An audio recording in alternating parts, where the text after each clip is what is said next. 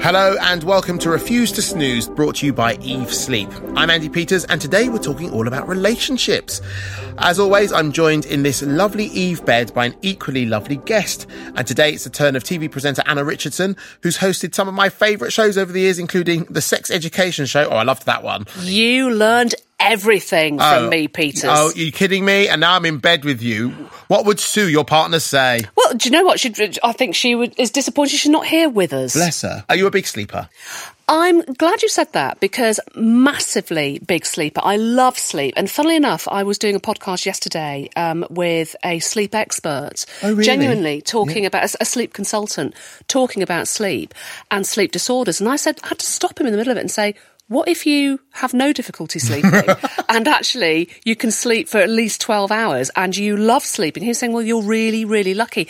I prefer sleeping to real life. Can you sleep for 12 hours? Oh, easy. You are kidding me. No, gen- uh, and and I really mean it genuinely. I really look forward to going to sleep. So my bed, my mattress, my bed linen, what I wear in bed is really important to me Okay. because going to bed is more important to me than actually being awake. What gets you out of the bed? Are you a snooze button person, firstly? Absolutely not.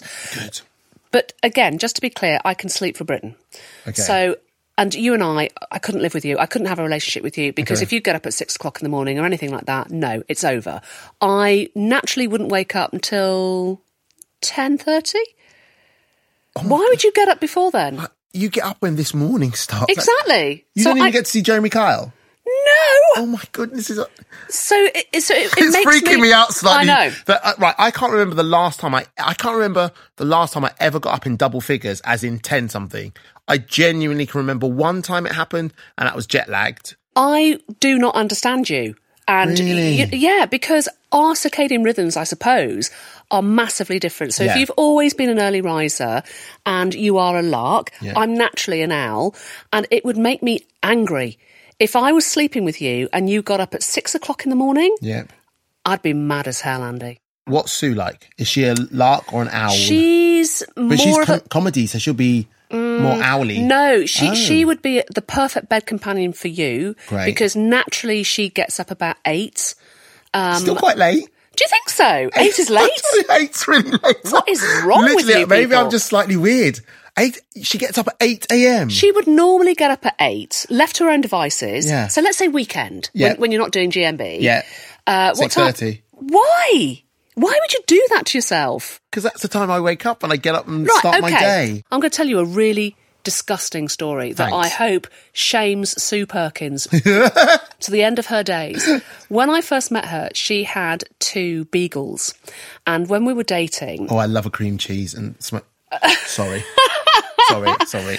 So two two beagles, two of the beagles, and she would let them get under the duvet when we were dating, and I thought it was absolutely disgusting, disgusting.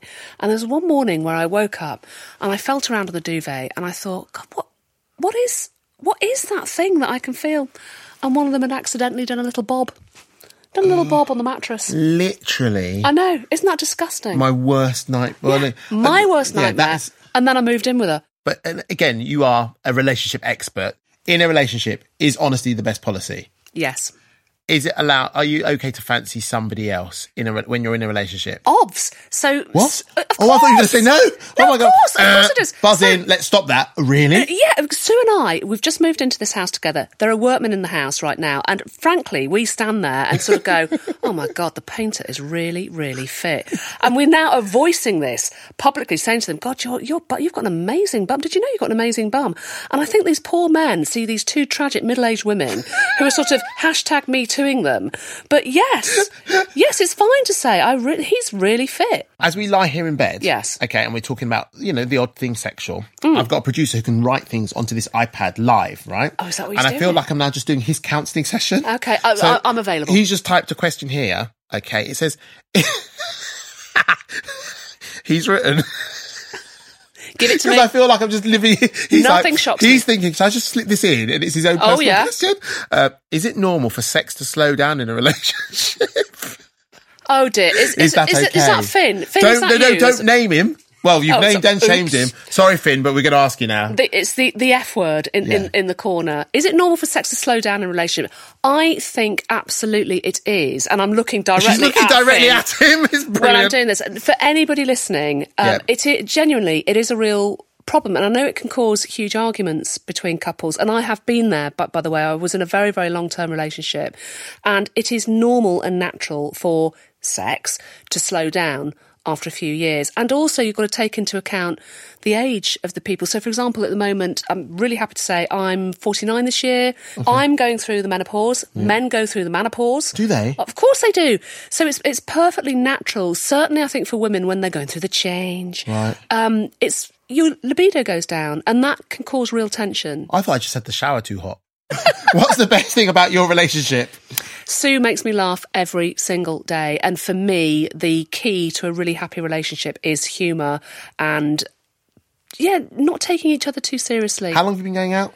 Six years? Okay, so did she used to bring back cake from a bake-off? Yeah, no, I used to. So, well, if you look at Bake Off, Yeah. uh, when Mel and Sue were, do, were doing it, Yeah. the at the beginning of the series, they'd both be really skinny, Oh, and by re- the end, they were massive. Was it? re- Oh my!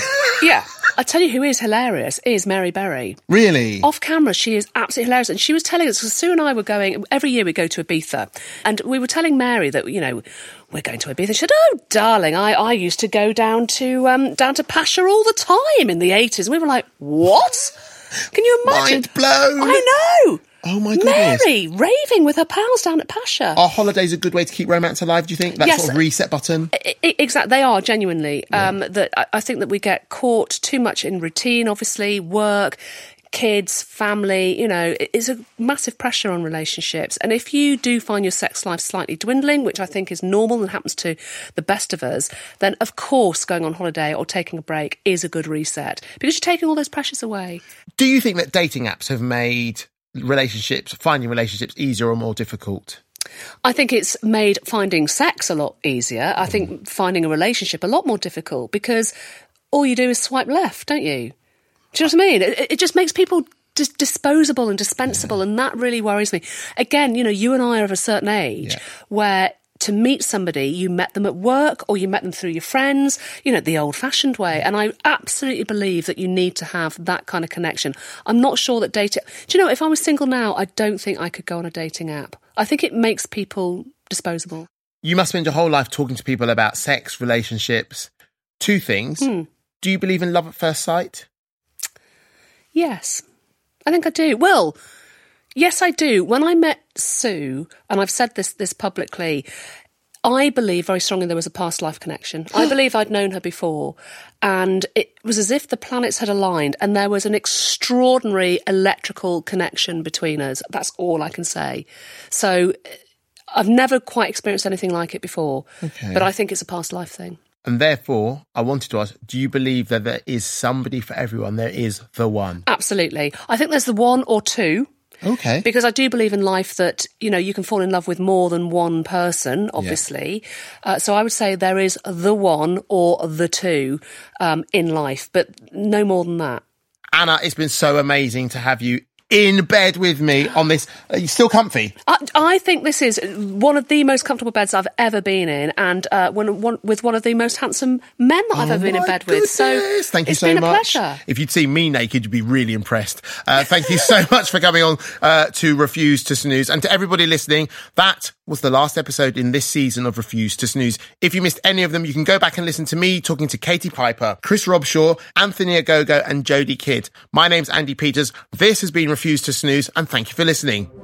And as a small thank you for refusing to snooze over the past five weeks, you can head over to evesleep.co.uk and use the code refuse to snooze 5 to get a free microfiber duvet with any purchase over £100. Oh my God, so doing that right now. Yeah, Uh, Where do we- I sign? Uh, here.